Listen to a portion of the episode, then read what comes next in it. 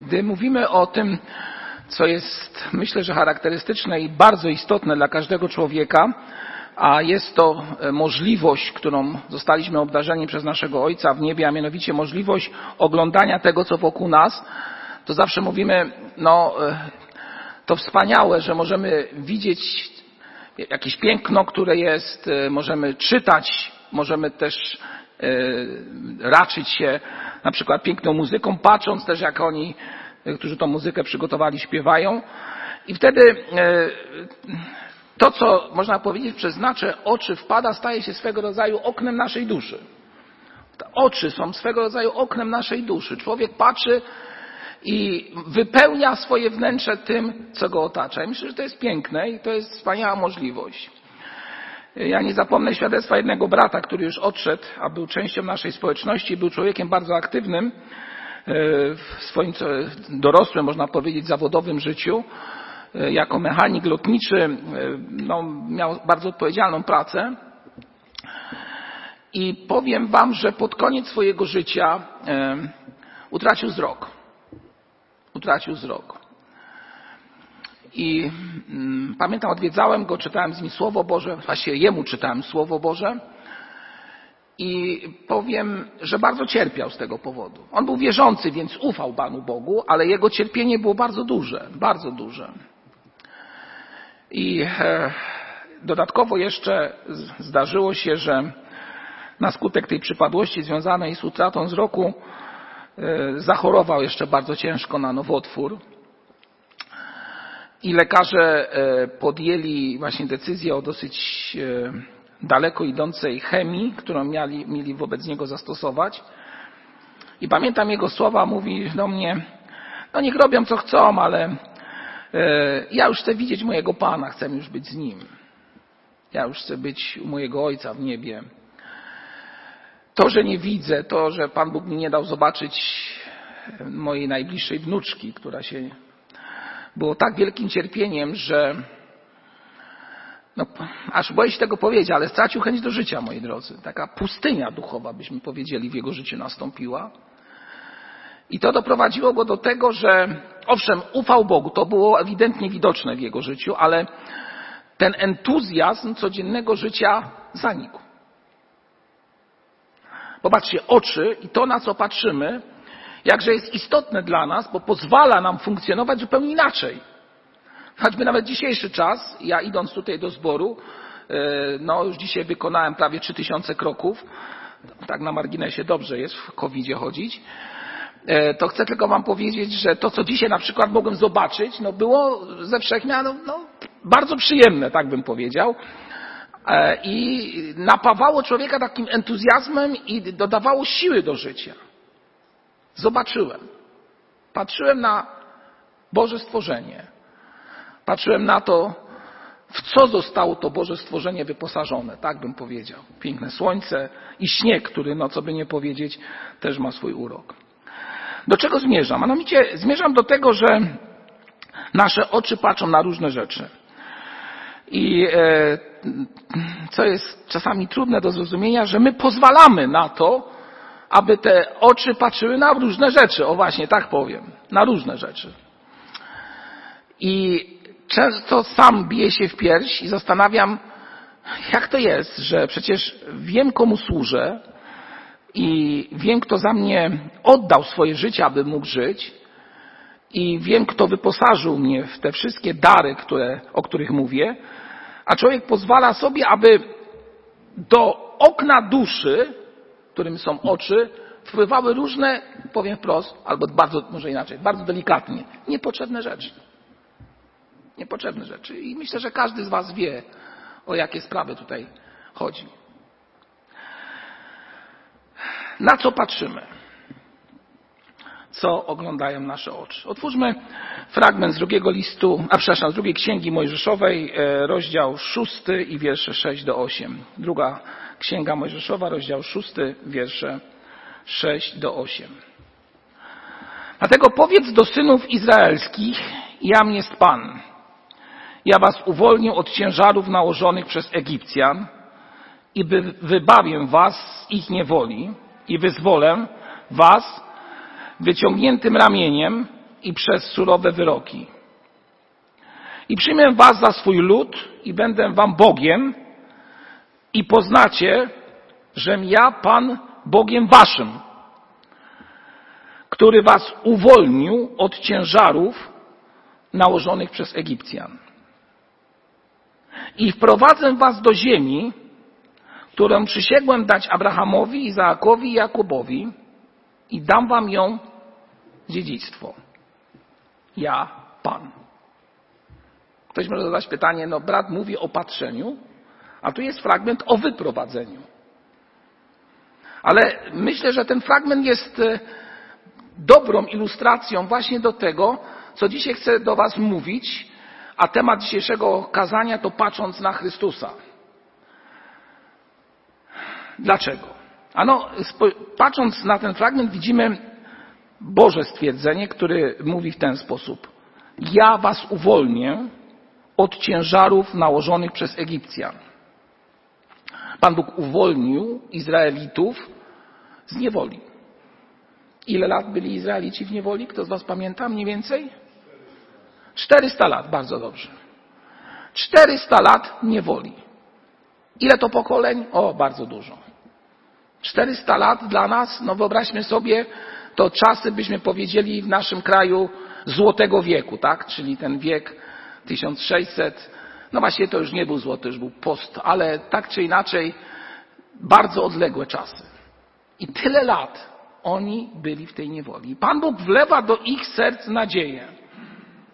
W nadzieję, że będzie ich Bogiem, że uwolni ich od ciężarów nałożonych przez Egipcjan i że wprowadzi ich do ziemi, do nowej ziemi. Jaką perspektywę narysował przed nimi Bóg? Uwolnienie, przeprowadzenie i nowa ziemia. I myślę, że oni dostrzegli to swoimi duchowymi oczyma. I znamy tą historię bardzo dobrze, że Izrael wychodzi z Egiptu, ale po wyjściu z Egiptu zaczynają piętrzyć się problemy, z których Pan Bóg ich wyprowadza. Daje im zwycięstwo. Ale gdzie Pan Bóg ich prowadzi? Dokąd Pan Bóg ich prowadzi? No powiemy, do ziemi obiecanej. No ale chwileczkę. Do ziemi obiecanej przez 40 lat z Egiptu do Kanaanu? No jakby człowiek się uparł, no to ile w tydzień, w dwa tygodnie przejdzie to miejsce. A tutaj 40 lat? Zadałem sobie pytanie, co trzymało tych ludzi przy nadziei, że idąc tak długo, no, wytrzymywali, chociaż nie wszyscy. No myślę przede wszystkim to, że mieli przed sobą wyrysowany przez Boga obraz miejsca, które będzie miejscem opływającym dla nich w bogactwo, ale także będzie miejscem uwolnienia. Moi drodzy, to co jest istotą w życiu każdego z nas, w życiu każdego człowieka, moi drodzy, każdego człowieka, to jest przeświadczenie tego, że jesteśmy ludźmi wolnymi i jako ludzie wolni możemy patrzeć na świat, który jest wokół nas, przez pryzmat wolności, którą mamy w Panu naszym Jezusie Chrystusie. Człowiek zniewolony, czy to przez chorobę, czy też przez rozliczne rzeczy, które na niego wpływają, tak ogólnie powiem, jest przygnębiony, jest zniechęcony i często nie ma siły, aby iść przez życie. Moi drodzy, Izrael wychodząc z Egiptu i przechodząc przez morze, Morze Sitowia, żeby było jasno, tak to jest w Piśmie Świętym nazwane, wszedł na jaki teren? Jaki to był teren, na który oni weszli? Co to była za ziemia? Pustynia. Oni weszli na pustynię, moi drodzy.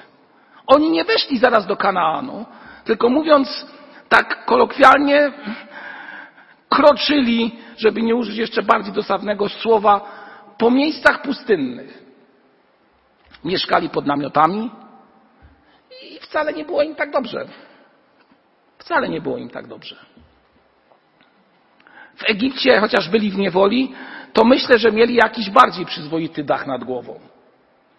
Tutaj wchodzą na pustynię, bo obraz, który wyrysował przed nimi Bóg, został przez nich przyjęty i w, tym, w tej nadziei wyszli, aby iść do ziemi, którą Bóg im obiecał.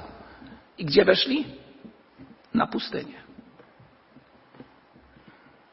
Czy rozumiemy swego rodzaju parafrazę tego, co do Was, bracia i siostry, chcę powiedzieć? Myślę, że tak. Jesteśmy ludźmi inteligentnymi i doskonale wiecie, do czego zmierzam. Pan Bóg wyciąga nas z miejsca niewoli, grzechu, z niewolenia, w którym byliśmy, krocząc przez życie i oddając chwałę nie Ojcu w niebie, tylko temu, co doczesne. Przeprowadza nas przez okres nawrócenia. Ten, ta przeprowadzka przez okres nawrócenia, kiedy człowiek zaczyna deklarować się po stronie Boga, czasami jest bardzo trudna. Jest niczym postawione przed nami morze, przez które musimy przejść. Na czym to polega? Ano musimy się przed swoją rodziną opowiedzieć, często w pracy, często jesteśmy niezrozumiani, wyśmiewani, że ktoś na starość zgłupiał i moczy się w wodzie. To już kolejna sprawa, którą bardzo często słyszę od niektórych ludzi. Dosłownie, takie stwierdzenia. Ale przechodzimy przez to Morze Czerwone. I wydawałoby się, że już jesteśmy w Kanaanie. A moi drodzy, niekoniecznie. Niekoniecznie. Bo jeszcze często jest ta pustynia, przez którą musimy przejść. Tą pustynią może być Twoje i moje życie. Może inaczej, może ono będzie wyglądało jak pustynia. Ale tak czy inaczej pojawia się ona w naszym życiu. Myślę, że idąc tutaj przez to życie, w którym jesteśmy i mając w sercu wyrysowany obraz zbawienia, które jest w Jezusie Chrystusie, mamy siłę. I mamy też świadomość, że nawet kiedy pustynia, na której jesteśmy w naszym życiu, pojawia się, a trudności są już zbyt duże, żeby je przezwyciężyć, to mamy jednak świadomość, że to wszystko, co jest, w czym jesteśmy tutaj na Ziemi, jest tymczasowe, chwilowe. To jest na jakiś czas. To ma jakiś swój początek i ma jakiś swój koniec. I mając tą świadomość, myślę, że wielu z nas będzie miało siłę, aby przejść przez życie i nie marudzić. Bo diabeł zrobi wszystko, abyśmy właśnie idąc przez pustynię naszego życia, mieli w sobie, hm, użyję takiego słowa, nostalgiczny żal za starym. Bo tak de facto w tym starym życiu to wszystko było wolno, nie? Czyżbym był bardziej wolny w starym życiu niż jestem wolny w nowym życiu? No, po świecku ktoś powie, chyba tak. No, chyba tak.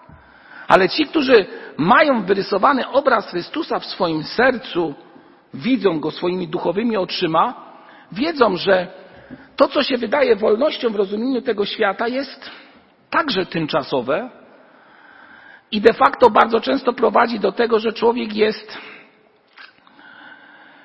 w tej wolności uzależniony od różnych spraw, którym się poddaje, w które wchodzi, które go pochłaniają, które może na jakąś chwilę go zaspokajają, ale po pewnym czasie potrzebuje nowego bodźca, aby być zaspokojony. I mówi, a mam wolność, więc mogę to mieć. A więc wolność w Chrystusie i patrzenie na Niego, myślę, że jest takim paradoksem zniewolenia w Chrystusie ku wolności. Dzieci Boże są często nazywane niewolnikami Chrystusa. No bo tak jest. I może, muszę Wam powiedzieć, że czasami ta nasza droga przez życie wygląda jak pustynia. Jak wiemy, może nie wszyscy tego doświadczyli, ale ci, którzy widzą, słyszą, czytają na ten temat, wiedzą, że pustynia to nie jest komfortowe miejsce, a mieszkanie na pustyni pod namiotem tym bardziej. kiedy w dzień jest upał, a w nocy nierzadko bardzo, bardzo zimno. Moi drodzy, za czym tęsknimy? Za czym, do czego patrzą, albo na co patrzą nasze oczy w tej pielgrzymce przez życie? W tym, można powiedzieć, doczesnym chodzeniu za naszym Panem. W Piśmie Świętym czytamy takie słowa w liście do Hebrajczyków, e, jedenasty rozdział. Przez wiarę osiedlił się jako cudzoziemiec, tu mowa o Abrahamie w ziemi obiecanej na obczyźnie, zamieszkawszy pod namiotami z Izaakiem i Jakubem, współdziedzicami tejże obietnicy. I teraz popatrzcie, czego oczekiwał Abraham.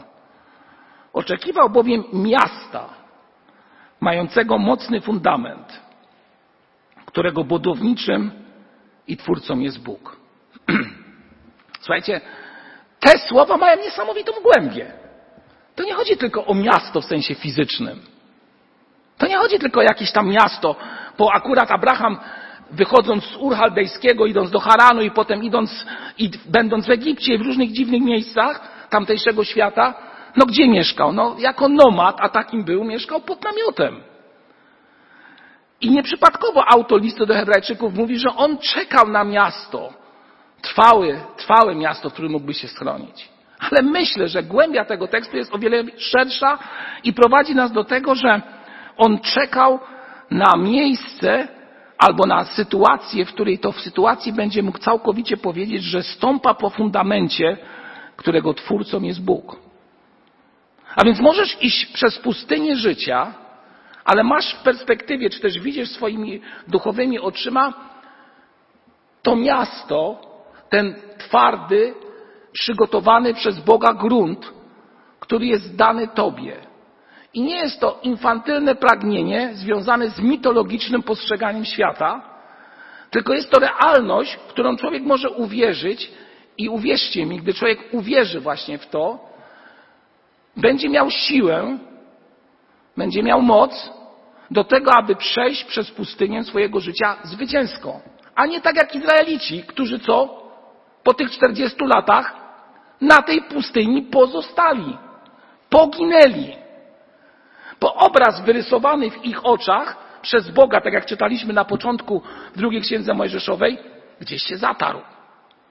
Bo codzienność spowodowała, że zaczęli, jak często tutaj w tym miejscu mówię, tęsknić za Egiptem. Czyli tęsknić za starym. Zatarł się ten obraz. I to jest, moi drodzy, największe zagrożenie dla Ciebie i dla mnie dzisiaj. Opowiadasz się po stronie Chrystusa, wkraczasz na Jego drogę, przychodzą problemy i dylematy, nie dajesz sobie rady, ktoś fizycznie traci wzrok lub też przychodzi jeszcze coś innego, zaczyna się w sercu bunt i powiedzenie, dlaczego tak się dzieje. Twoje pragnienia związane na przykład z wychowaniem dzieci, że jak już Twoje dzieci, które Pan Bóg Ci dał, to Ty je tak wychowasz, że one to no, będą w kościele cały czas Bogu służyć. A tu się okazuje, że niekoniecznie. I nagle zaczynasz pytać, no Panie Boże, ja Ci służę, ja opuściłem stare, wyszedłem z Egiptu, przeprowadziłeś mnie przez morze mojego życia i doświadczeń, opowiedziałem się po Tobie, za Tobą, chcę iść tylko i wyłącznie patrząc na Ciebie, a tutaj przychodzą te doświadczenia. I moi drodzy, chcę Wam powiedzieć jeszcze jedną rzecz. Nawet jeżeli takie doświadczenia przychodzą w Twoim i moim życiu, a myślę, że każdy z nas je ma, każdy z nas, bo nie ma lepszych i gorszych baptystów, dzieci Boże, jesteśmy tylko i wyłącznie ludźmi i każdy te doświadczenia przechodzi.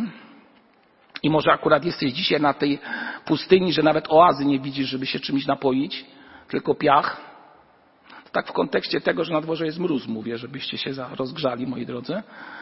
A więc jeżeli jest coś takiego w waszym życiu, to właśnie wtedy pomyśl o takiej sprawie. Idę za Chrystusem, przechodzę doświadczenia, czy jednak w tych doświadczeniach nadal opowiadam się po stronie Chrystusa i czy nie zatraciłem sprzed moich oczu celu, do którego zmierzam. Ja ostatnio sobie zadałem pytanie, dlaczego Pan Bóg akurat wybrał naród izraelski? i posadowił ten naród izraelski w Kanaanie. Zastanawialiście się kiedyś nad tym? No, wybór Boży z tym nie dyskutuje. Pismo Święte o tym mówi, mógłbym tutaj fragmenty słowa przeczytać, ale nie będę tego teraz czynił. Pan Bóg wybrał, bo tak zdecydował. Ale z drugiej strony tak sobie pomyślałem, posadowienie Izraela po wyprowadzeniu z Egiptu i, i oddaniu im, tak bym powiedział, ziemi kananejskiej, gdzie płynie Jordan, no było takim miejscem yy, z perspektywy geopolitycznej nieciekawym. A wiecie dlaczego nieciekawym? Ano dlatego, że tak, na zachodzie, południowym właściwie zachodzie, jedno z ów, większych ówczesnych mocarstw światowych, czyli kto? Egipt, południowy zachód. Na wschodzie Mezopotamia, Babilon, na północy Syria i inne tym podobne sprawy. Czyli można powiedzieć otoczeni wrogami. A Pan Bóg tam ich wysyła, do tamtej ziemi. I zastanawiam się, Boże, no dlaczego akurat Ty taką ziemię im wybrałeś? Wiesz, co to dla Ciebie było, Panie Boże, zdecydować, że będą mieszkali, no nie wiem, pokonają Egipcjan i Egipt będzie ich miejscem. Oczywiście ta teoria, którą teraz Wam przedstawię, może być o tyle teorią, czy też moją, czy tam gdzieś ktoś powie przeczytaną, że e, jest to jeden z możliwych Bożych działań, bo przecież nie znamy do końca tego, co Bóg zaplanował akurat w konkretnym przypadku. Tam ich posadowi i się z tym zgadzamy. Ale myślę sobie, że właśnie Izrael, który był tam przez Boga zaprowadzony, ta ziemia, która im została oddana, stawał się niechybnie, może nie tyle niechybnie, stawał się miejscem do możliwego, prawdziwego świadectwa dla jednych i dla drugich. Po cały handel praktycznie szedł przez Izrael. Wszystko, co się działo, szło przez tą ziemię. I gdy oni szli za Bogiem i opowiadali się za Nim, to de facto w ówczesnym czasie byli jedynym ludem, który wierzył w jednego Boga i o tym Bogu mówił wszystkim, którzy przechodzili przez tą ziemię. Zarówno ci z tamtej strony wschodniej, jak i z zachodniej. I tak sobie myślę, z perspektywy historyka, że nie ma u Boga przypadków także i w tej sprawie. A była to niesamowita możliwość dla Izraelitów, aby głosić prawdy Boże. Czy wykorzystali to? No, niekoniecznie. Bo zamiast być światłem dla tych ludzi, pośród których byli, stali się jak ci, którzy tam mieszkali. Stracili swoją tożsamość. Chyba wiecie, do czego zmierzam. My też jesteśmy posadowieni w takim miejscu, aby być na tej pustyni naszego życia światłem dla ludzi, którzy są wokół nas. A my często, ja często, jak gąbka wchłaniamy to, co jest wokół nas.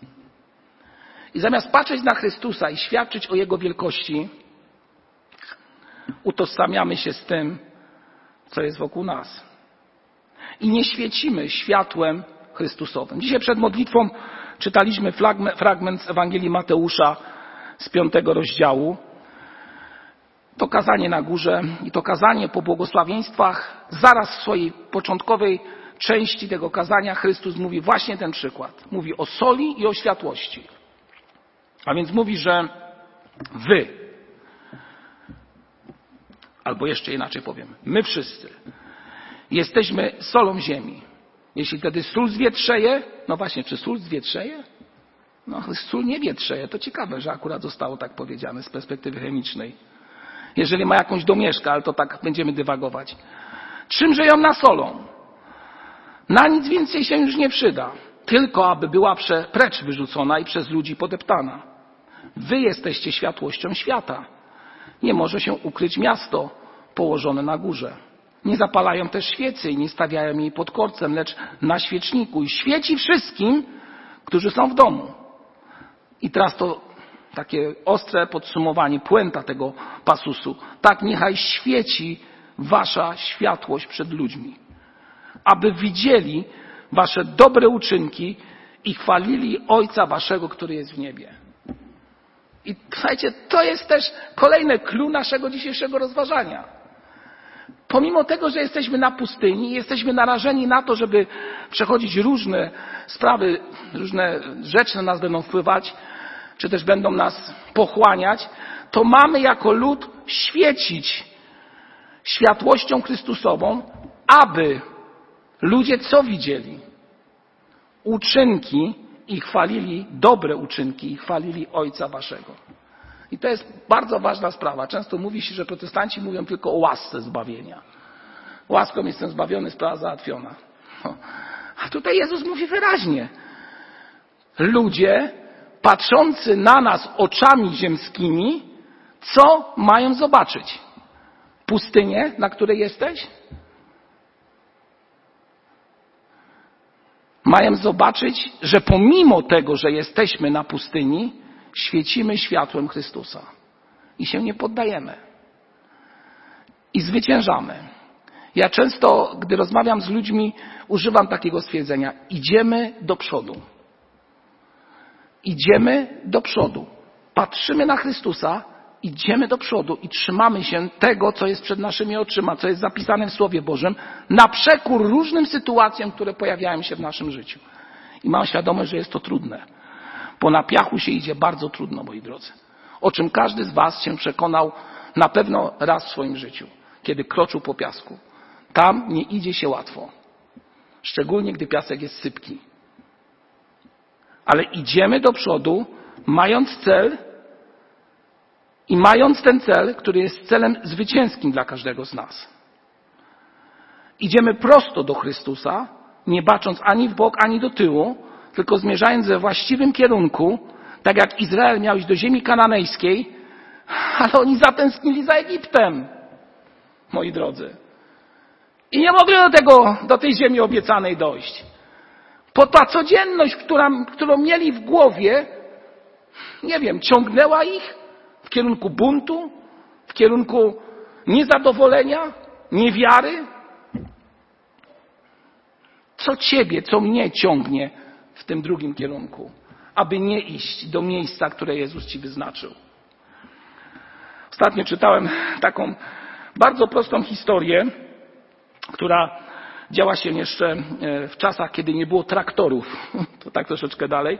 Ale bardzo ciekawa historia, która, przyznam szczerze, przemówiła mi do mnie i także w tym kontekście tego kazania jest bardzo dobra jako przykład. Mianowicie dziadek uprawiał pole kukurydzy. Czy macie obraz, jak pole kukurydzy jest?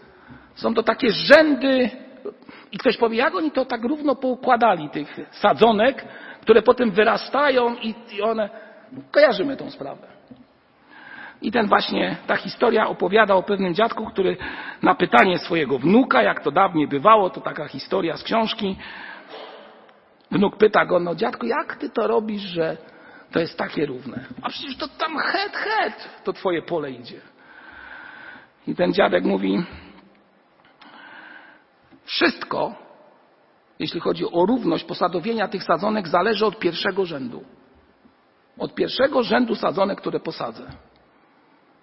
Jeżeli je równo posadzę, to następne już równo będą szły. No to jak sadzisz? Żeby było równo? Pyta wnuk dziadka. I dziadek w swojej prostocie mówi do niego tak. Udaje się na koniec swojego pola, graniczny punkt, wbijam wielki patyk, na którym, do którego przymocowuję, tutaj było w tej książce opisane, czerwoną płachtę. I co robię? Wracam na, do miejsca początkowego, biorę te sadzonki. Ja nie jestem rolnikiem, to mówię to, co przeczytałem, wam opowiadam. I sadzę, patrząc na koniec tego miejsca, na ten pałąk z czerwoną szmatą. I nie patrzę do tyłu, ani nie patrzę w bok, tylko patrzę w to miejsce i sadzę. I tak sobie myślę, że to jest kapitalny przykład dla nas. Chcesz iść za Chrystusem? Chcesz budować swoje życie, albo można powiedzieć, ukorzenić się na Chrystusie? No, odpowiedź jest prosta. Patrz na Chrystusa. Czyli patrz na koniec tego ziemskiego miejsca, w którym jesteś. A końcem, a zarazem i początkiem jest nasz Pan Jezus Chrystus. Ale co jest najistotniejsze w życiu? Aby zawsze mieć swoje oczy zwrócone na Chrystusa. Nie na to, że coś mi znowu się źle dzieje, że znowu ktoś choruje albo ktoś nie spełnia moich oczekiwań, tak jak mówiłem wcześniej, ale idę do przodu i patrzę na koniec mojej drogi.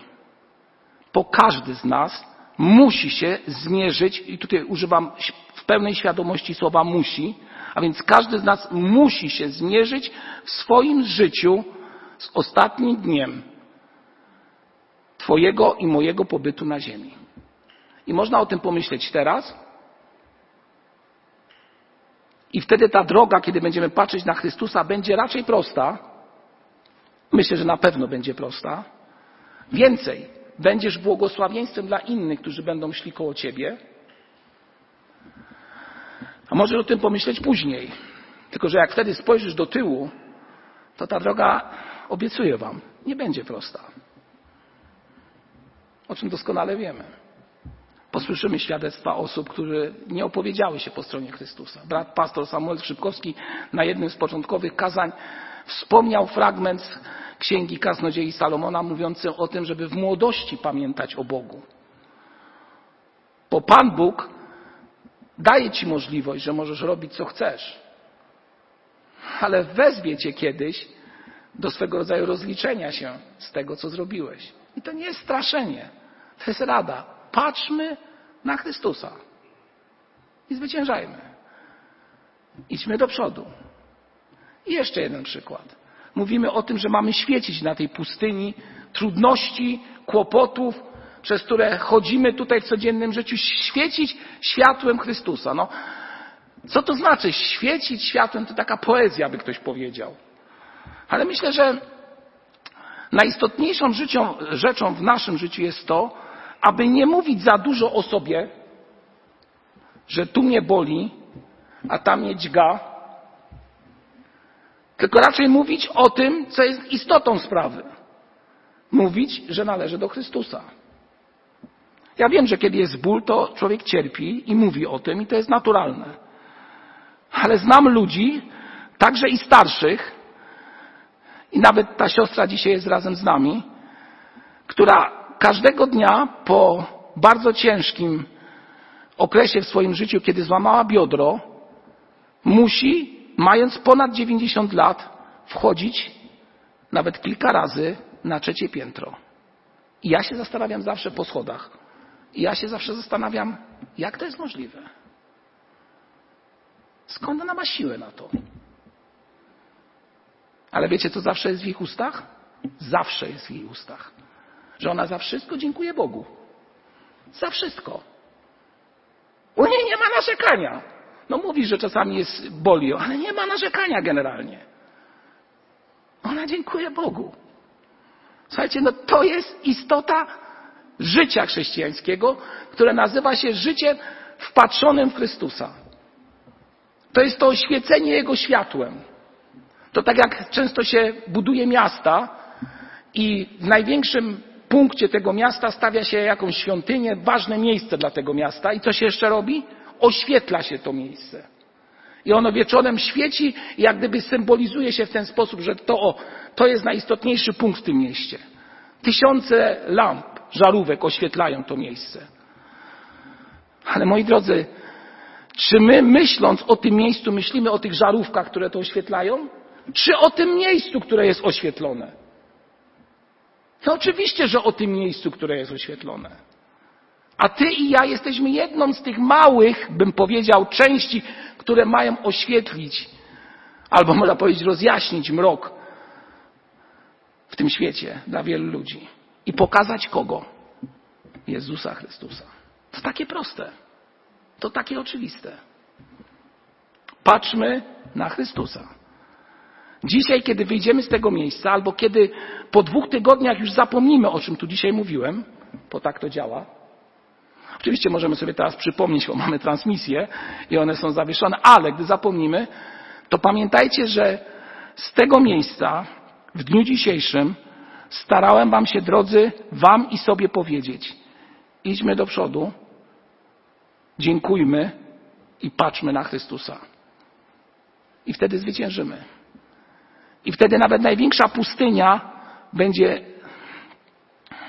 miejscem, przez które będziemy mogli przejść. I nie zostaniemy jak Izraelici na tej pustyni pochowani, tylko wejdziemy do ziemi obiecanej, do której wszedł tylko kto z Izraelitów? Jozue, tak? No i Kaleb, tak, no dwie osoby. Ile tam było tych, jak wychodzili? Ponad dwa miliony ludzi, tak coś mówiono. Jak wychodzili z Egiptu Izraelici. Boże, aż czasami się, się zastanawiam, jaką mamy wszyscy odpowiedzialność, aby się nie zakopać na tej pustyni. Aby ta pustynia nie pochłonęła naszego wnętrza do zgryzoty, do narzekania, do marudzenia, do chęci powrotu do starego. Ja tylko mogę powiedzieć, Boże, daj siłę, abyśmy umieli przez nią przejść. Boże, daj siłę. Ja mam świadomość, że nie jest to łatwe dla nas. Nie jest to, a szczególnie w dużym mieście, w takim, jakim jesteśmy tutaj, który wszystko oferuje. Wszystko oferuje. Całe spektrum tego, co może dać świat, można by powiedzieć, tutaj możemy mieć, jeżeli nie w pełnej, to przynajmniej jakiś namiastce. I to wszystko wpływa na nas, na to wszystko patrzymy. A ja tutaj do Was mówię dzisiaj proste słowa i do siebie. Patrz na Chrystusa, na ten punkt ostateczny, który jest przed Tobą. Powstańmy, zachęcam do modlitwy.